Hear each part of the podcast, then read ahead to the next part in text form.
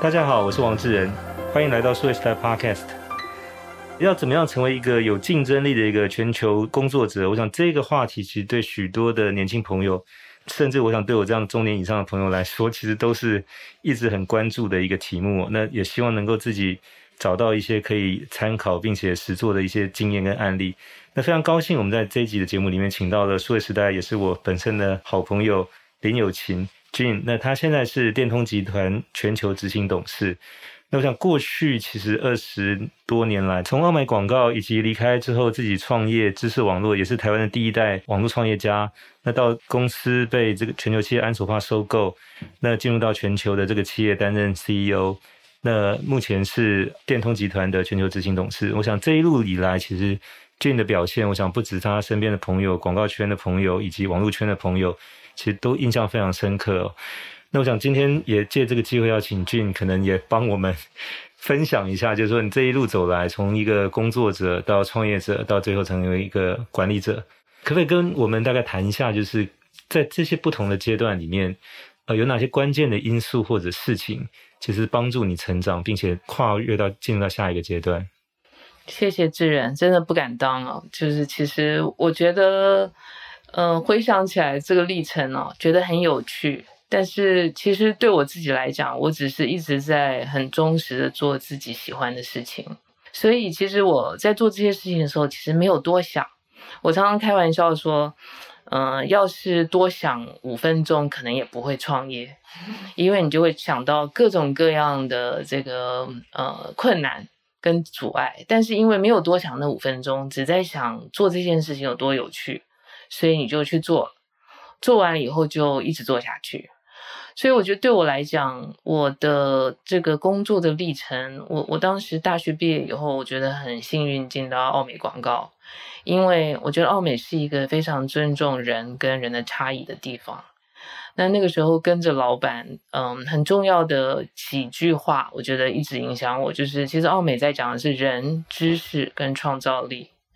所以他在讲的几个概念，其实我觉得对我来讲到现在还是我在奉行的概念。就第一个东西，所有事情没有人就没有事，你要有对的人你才能做出事情来。第二个事情是知识，尤其我觉得我们现在这个世界瞬息万变，每天要学的东西好多，其实多有趣啊。这个知识是一个源源不断的可以让你去创新跟改造自己的一个很重要的工具。那知识，对知识的重视，会帮助我们去创造一个以知识为本的团队，因此你就可以不同的一直创新新的东西。因为要接收知识，我觉得是需要一个开放的心灵的。我常在跟我的儿子跟女儿讲，就是对我们的下一代他们会更加重要，因为已经没有一些前人走出来的很清楚的路径你可以 follow， 你现在要做的是创造出新的路径。所以创造出新的路径的时候，变成你并没有一个地图你可以参考，但是你可以有一个指南针，它告诉你一个大致的方向，你就可以在这个过程中间创造。这个指南针我认为就是对于世界的了解跟知识，所以我觉得知识很重要。那创造力其实当然就是说创造力的本质就是每次都做的不一样，所以没有什么事情是一定要怎么做的。那我觉得这三件事情对我整个的职业的影响非常非常的大，也就促成了我后来去做很多不同的事情。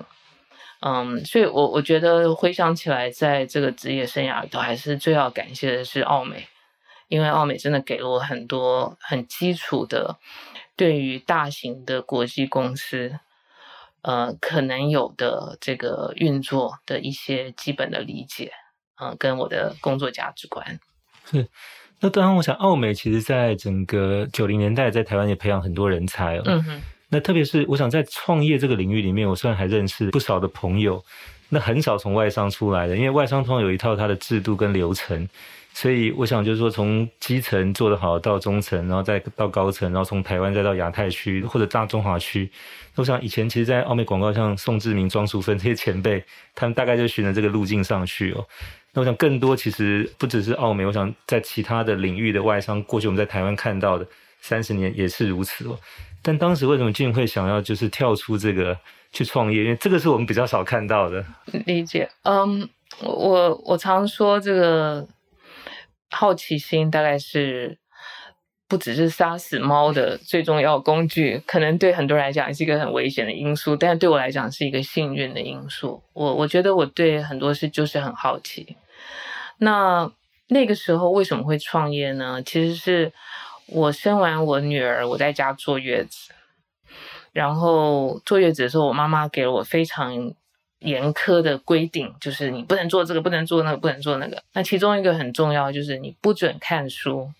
因为看书会伤害你的眼睛，所以你这个月都不能看书。这简直要我的命，因为我从小我就是一个书呆子，我是一个书虫，我当然没办法活下去如果不能看书的话。但他把我房间里所有的书都拿走了，但他不知道的是那时候 internet 开始了，所以我在房间里，所以没有把你的电脑拿走。没有把他不用把我的电脑拿走，他不知道他觉得那是一个不会伤害我眼睛的东西。没有想伤害其实更大。但是所以因此我就其实平常因为那个时候我是在澳美上班，我其实平常也没有那么多时间去研究这些事情。但是那个时候因为那个月的时间，我那时候就在想说，哇，这个 internet 那个时候当然还是拨接上网的时代，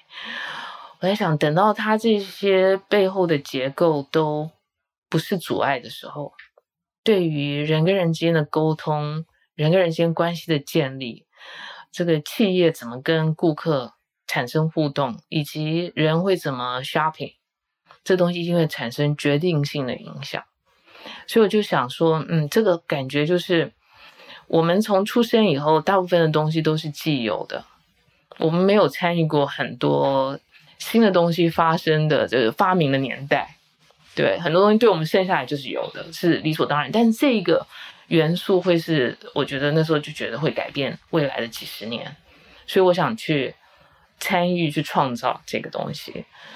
但是我觉得我在想的不是广告，那时候当然在广告公司上面，我在想的就是说这一个工具会能够怎么样子的改变整个 business model， 怎么样改变人跟人之间社群的建立。我在想的是这个事情，就觉得一定要自己做一点事情。那也就这样子，没有想太多。之后坐完月子之后，我请了几个月的假，因为我就是照顾新生儿，然后回公司上班以后不多久，就决定说我要自己开始做一个新的东西。对，所以就是其实我觉得就是那个好奇心，不知道它会变成怎么样，然后觉得也不能让别人来付出这个代价来实验它会发生怎么样，所以不如就自己做做看吧。所以一次不在计划中的这个禁书行动，不止生了一个女儿，所以还催生了一家公司，所以是两个宝宝。那特别我想在这个知识网络后来其实是加入安索帕这个大家庭之后，那俊也升任安索帕全球的执行长哦。那你开始要管理来自不同的国家的业务跟人，那这件事情其实比起过去在台湾跟在大陆的工作经验来讲，又那个难度或维度又增加了好几个。那你自己怎么样去摸索或者去克服，或者说去应对像这样的变化？我觉得这还是要回到几个事情。一个就是说，因为我是念外文系的，所以我事实上对于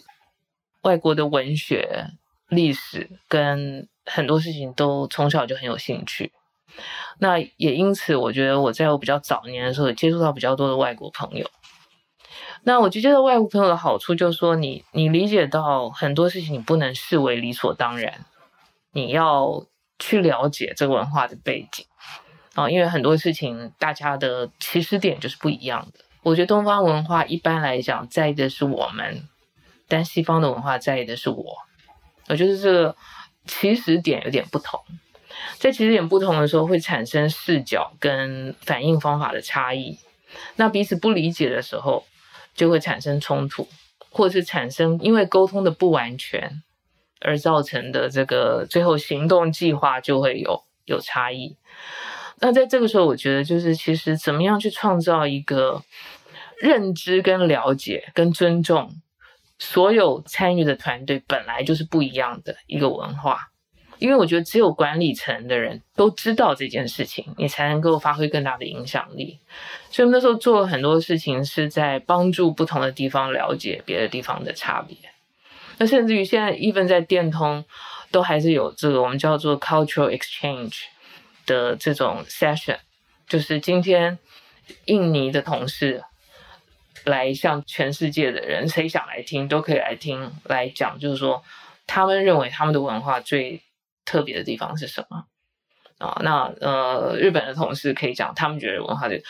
这种长期的交流，事实上是帮助大家用一个开放的心灵，不要有一个预设的立场来信任彼此的一个重点。那我觉得任何的一个管理，其实它的最重要的一个基础是信任。当大家彼此信任的时候，很多事情都可以讨论；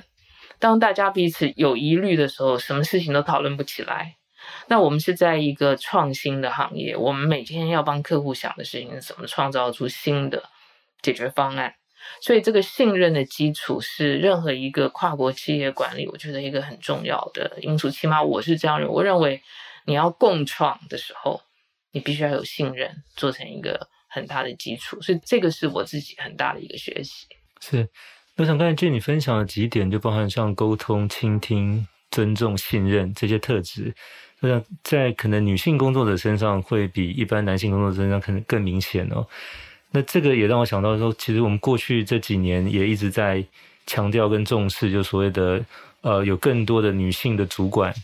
担任高的职位，或者说是可能在职场上有被更期待的这些表现。我想可能不是那个性别的因素，而是说跟着这个来的某些人格的特质是现在职场，特别在这种所谓全球职场里面所需要的。因为这个差异本来就存在，就不可能去消除，但怎么样把这个差异转化成意义，我想这个就是所谓的经理人要发挥的这个功能哦。那可能在女性的这个身上，这个特质是比较明显，所以我想我比较不倾向去贴标签说哦，就是女性工作，而是说可能这些事情是我们同样作为男性的工作者，或者说一般的职场工作，其实都是要学习并且去具备的一个技能。不知道你怎么看？对，我非常赞同这件事，就是说我觉得还是回到就是说，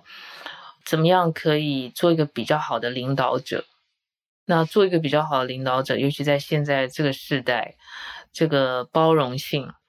代表的其实就是你听，你真的认真的听，而且你的反应去了解到对方的文化背景跟思考的逻辑，这样才有办法把大家最精彩的一面帮助他们呈现出来。我认为这是领导者最重要的一个任务，其实是确保在公司上班的人都把他们最精彩的一面呈现出来，那这就是帮助公司进步跟创新最大的动能。所以我觉得像智仁，我也觉得你很会倾听，你很会问问题，所以这个很多特质我认为不是说男性跟女性的差异，而它就是一种特质，只是特质在某些文化背景之下比较容易被鼓励。我想就是说从大家生长的过程，很多时候这个倾听、尊重、细心、细腻的对待别人，这个感觉上是女性比较容易被期望的特质。那但这些特质现在恰巧是促进各种不同的背景的人团队合作跟共创的一个非常重要的元素。所以我觉得其实对于所有的工作者来讲，应该要思考的是在下一个阶段怎么样可以让一个团队更容易成功。那我觉得还是有很多传统的领导的这个价值观是很重要，比如说你要有清晰的策略，你决定了一件事情后一定要有这个行动力去让它完成，我觉得这些东西是领导的基准。但是现在领导的挑战就是其实我刚刚谈到，就是因为现在没有地图，只有指南针，所以很多东西事实上你要能够容忍它的模糊性。当策略大的正确性是存在的状况之下，你怎么去容忍跟运用这个模糊性所带给你的机会，这件事情我觉得是现在这个时代领导者必须要具有的很重要的一个功能。你越不能去在一个模糊的环境之下生存或是做决策，会让你的团队陷入更大的危险。OK， 因为很多事情这个赛道的转变都是在很细微的地方开始有了一点差距之后，从此就走上了不同的道路。所以这个模糊性，珍惜这个模糊性，我认为是一个非常重要的一个，我觉得在领导者的价值上需要去思考的问题。那因此你的同理心，你的敏感度，你对于一些细微的这个讯号的解读能力，就变成是一个非常重要的领导特质。你在工作上会有让你生气的时候，或者说这种情绪就是起来的时候，比如面对下属、面对主管、面对客户等等，也总会碰到有一些比较无理，或者是可能比较白目、搞不清楚状况，或者可能照正常要求应该要能 deliver， 但实际上差很远之类等等这些事情的时候怎么办？我觉得一定有的。但是我觉得有几个东西，就是说我常常会告诉自己，就是说其实生气是没有用的，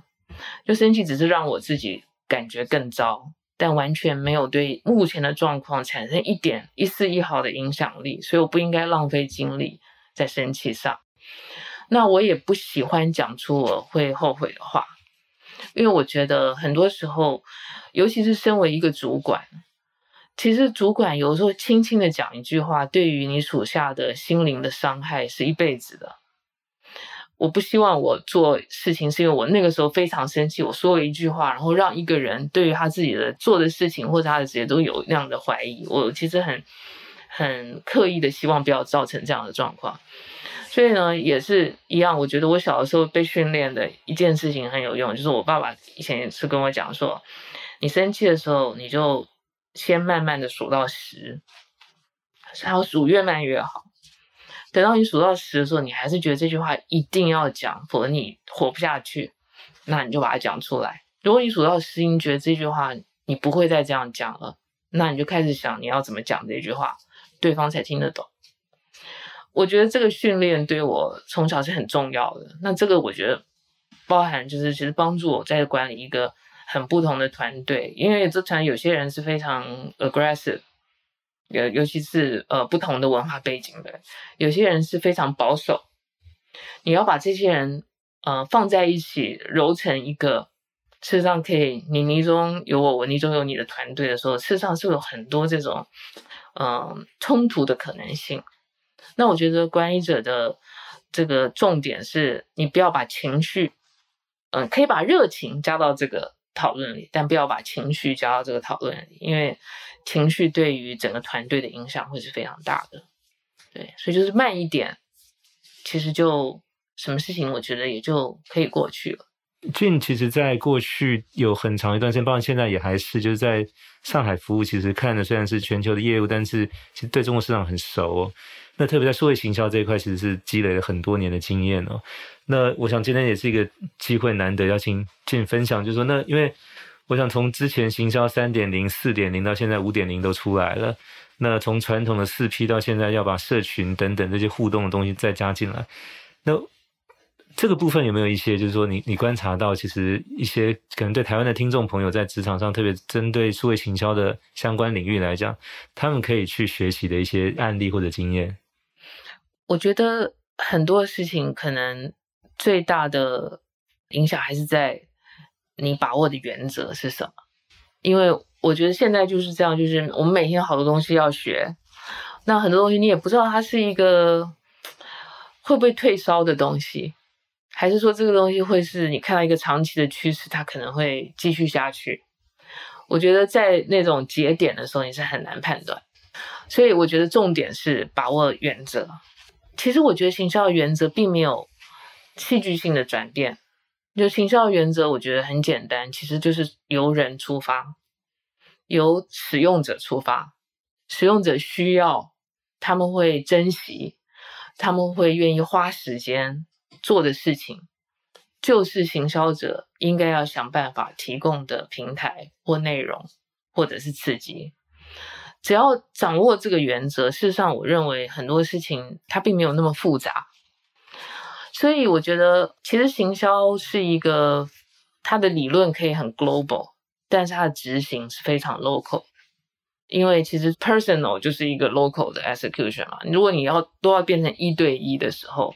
其实一定是跟这个人所处的环境、他的市场相关。所以我觉得其中一个点就是说，其实我觉得在台湾的行销环境，我们事实上应该做的是同样的思考，其实不一定要盲目的去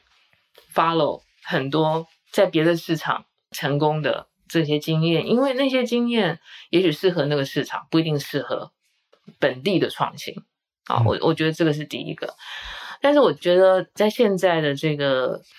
我觉得有两个重要的趋势是一定会继续进行的，一个就是时虚融合的这件事情，不管是因为这个新冠的疫情，或是很多的因素，事实上这个实体跟虚拟的融合已经变得不只是一个概念了，它基本上就是每个人大概在过日子的方法，生活的日常呢。对，所以任何一个可以增进时虚融合的时候不同体验的任何工具，都是应该是大家要特别是注意的。那我觉得其实牵涉到像 Metaverse 这个元宇宙的议题，最近是一个很发烧的议题。我认为元宇宙的这个概念从20年以前就有了，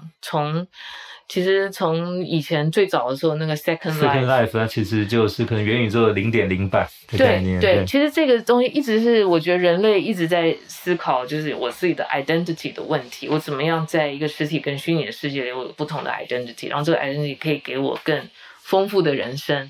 做很多现在有限制不能做到的事情。我觉得这个人性的原则一直都存在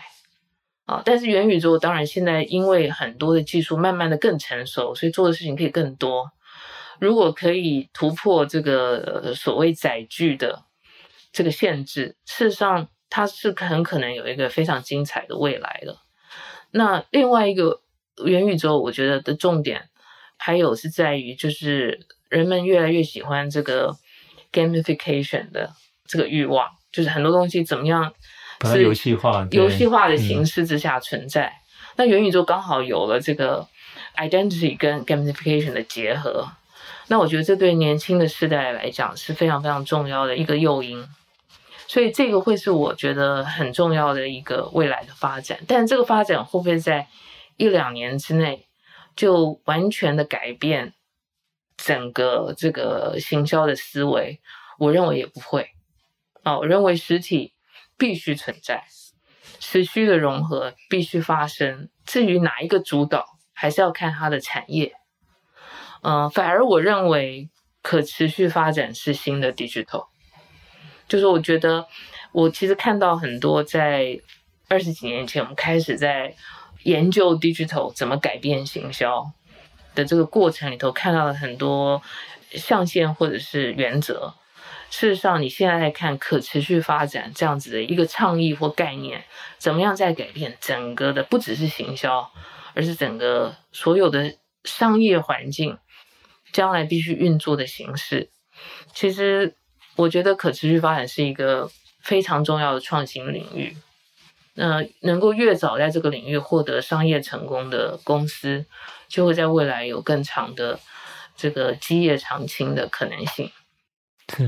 那所以如果从这个我们来看，现在特别是在你刚才也分享所谓的可持续性 sustainability， 在台湾叫永续，其实我比较喜欢大陆的翻译哦，它其实比较准确，可持续性。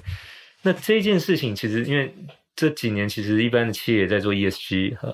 那不管是减碳或者是在所谓的公司治理，或者是在所谓的环境的这个友善，还是说社会的利益的平衡等等哦。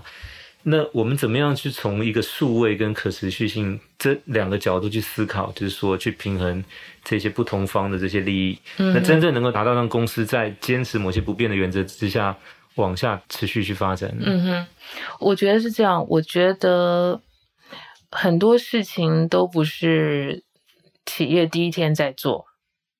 就是很多我觉得从早年 CSR 变成一个议题，在公司的这个所有的活动里头变成一个重点，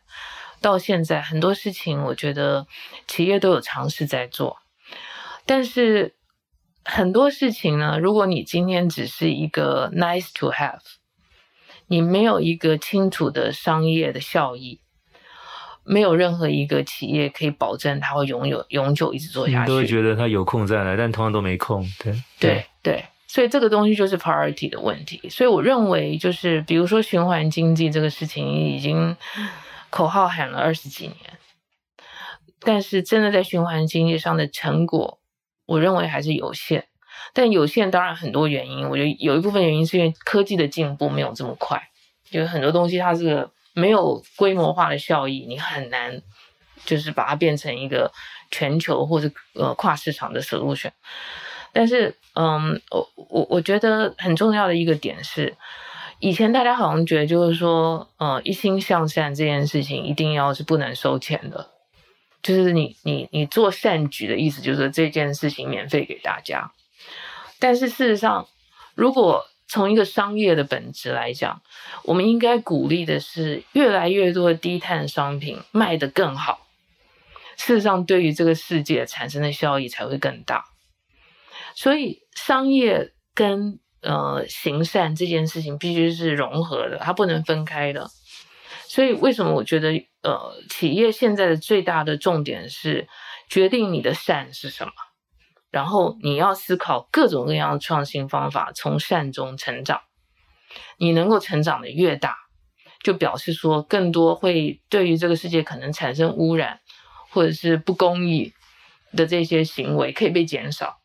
那这样子这个地球才会有一个新的未来。所以现在有个流行的话叫财报跟福报是可以并存的，而且它也必须要并存，必须并存。所以像我们之前在日本跟日经新闻合作一个调查，其实就在看日本的企业，就是说我们现在讲这个social impact 社会影响力这件事情到底怎么评估。那事实上大部分的企业的评估还是在看你的 margin 跟revenue growth， 你的这个营业额的成长跟你的这个 bottom line 的成长。那但是现在当然在讲的这个三重 bottom line 的这件事情变成说你要去看你的员工的 well-being， 对不对，你对社会的贡献，你的财务的贡献，这些东西事实上必须要，还有你的环境的影响，这些东西事实上要在一个 integrated 的 statement 里头去呈现，才能真的去思考一个企业真正产出的 social ROI。 我觉得这个是一个很好的起点，就是说你一定要有好的评估的所谓的 framework， 才会帮助很多的企业在这个过程里头做成更好的公司，然后财务市场的这个 capital 对于这些事情的平等越高，会变成一个好的诱因，帮助更多的企业往这样子的方向去成长。那我觉得这才会是一个善的循环。是，因为我们一般讲财报就所谓的 financial ROI 应该是第一张企业体检表，那你刚才提到这个 social ROI 应该会是以后企业第二张体检表，因为这两张都要通过才叫做健康哦。因为如果只有一方好，它其实是需要去检讨或者改善的。那也因为这个问题我想请教就是 Jane， 就是说那因为像现在比如说 ESG 报告其实也需要签证，比如也是一样找四大，那也有一些顾问公司在帮忙协助企业做这些事。那我知道电通其实你们也有所谓的 Dance to Good 这样的概念，那我不晓得就是说那一个行销传播的公司的这个做法会跟可能就是一般的顾问公司或者会计师事务所在推这个有什么样的差别或者不同？我觉得我们的侧重点是完全的不一样的。所以 Gartner 最近有发一个报告，就是他在看这个所谓的 sustainability consulting 的这个市场。那他在看就是说这个市场里头到底有什么服务，以及这个市场整个的增长会是怎么样。那很明显这当然是增长非常大的一个市场，而且在2021年可能整个所谓的 sustainability consulting 主要是 focus 在环境的这个领域里，大概只占全球 consulting 市场的 2%， 但是到2026年的时候他们预估其实事实上这个成长可能会到 26%， 所以这个会是一个很大的一个增长。那在这个领域里其实有很多的不同的层级，比如说你的工具，你怎么 measure， 你怎么预估这个你的所谓的可持续的这个 performance， 这个是一个象限，这个象限就有很多的工具，的 provider 在这个市场里头，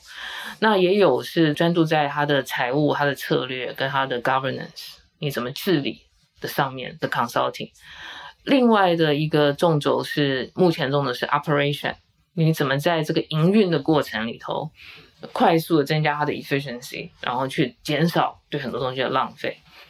但这些东西呢，虽然是它的核心，我认为其实对未来性很高的一个核心，也就是他们认为成长会最快速的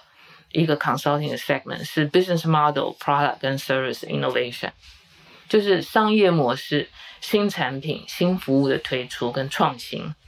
这个才是会领导未来下一波的可持续发展的一个纵轴。那我们认为就是说，行销、传播跟 branding 永远是这个环绕着这所有因素的一个部分，这当然是电通长期以来的一个主轴。但电通集团是站在全球，尤其是从日本的这个出发点开始，另外一个主轴一直是在创新。所以我们发挥的一个方向就是说 Dance to Good， 我们叫它是永续经营的加速器。我们希望就是协助我们客户去，当他们定出他们的一些目标以后，用一个以创新为起始点的思考方式，去帮助他们创新他们的 model。 那创新的源头，很多人思考的可能是技术，但是我们更多思考的是消费者，就是消费者目前拥抱的社会价值是什么，他们在乎的社会议题是什么？那任何一个企业怎么样满足在这样子的一个前提之下推出新的产品跟服务，然后让这些产品跟服务占他们的企业的份额越来越提高，这个就是我们觉得是 growth through good， 就是从善中真的可以去成长的一个契机。所以它事实上是一个千载难逢的创新机会，对所有的企业来讲，很多时候如果你做对了一件事，它可能就是完全产生了另外一种翻盘的效应都有可能啊。所以我觉得它跟一直在讲的这个数位转型是有很清楚的连结的啊，因为它还是一样要用 data， 要用技术去协助很多事情的转型的发生，只是他现在会加入一个可持续发展的创新思维，让这件事情会更完整。是，我想这一点其实不只对企业，我想对工作者也是。那回到我们一开始的话题说，想要成为一个全球的工作者，其实对现在正在发生的这些事情的理解掌握，其实也成为他的一个知识跟技能哦。那只是说过去的本质可能是比较重就是在财报的部分，就是获利，但是目前正在转变这个本质的地方，就是你其实赚钱还是得要，因为公司没有盈利也很难活下去，但是你光是赚钱是不够的，你还得要去平衡刚才我们谈到的，比如像环境，像可能员工，以及就是外在的这些不同的利益相关者之间的这个利益都能够平衡，这个才叫做所谓的可持续的发展这件事情哦。那当然我想对这个对工作者来讲其实也打开了一个大门，也能够符合这样的条件，具备这样的技能呢，就有机会成为下一个世代的新的全球工作者。没有错，我觉得现在的这个大家思考的范围应该就是早就超越了自己居住的城市，因为世界上很多事情它的互相影响的影响力是非常高的。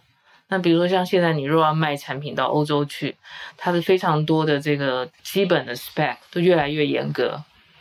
因为事实上他们希望鼓励更多的生产者制造的协助做这些东西的时候，都把全球这个碳排放作为一个其中的一个评判基础。那如果我们在台湾需要打开全球市场，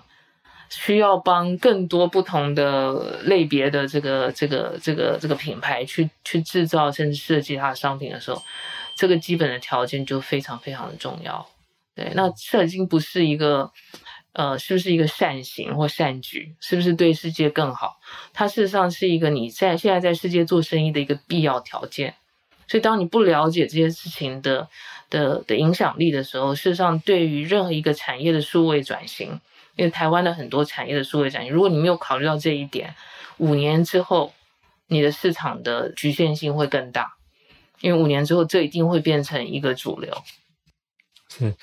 那今天很谢谢Jane到我们 Podcast 节目来分享。我想从一开始谈到像人、知识、创造力，到后面的这一块关于就是说能够可持续的这种发展的思考，那我想这个其实是横跨不同的这些工作阶段的一些经验的分享哦。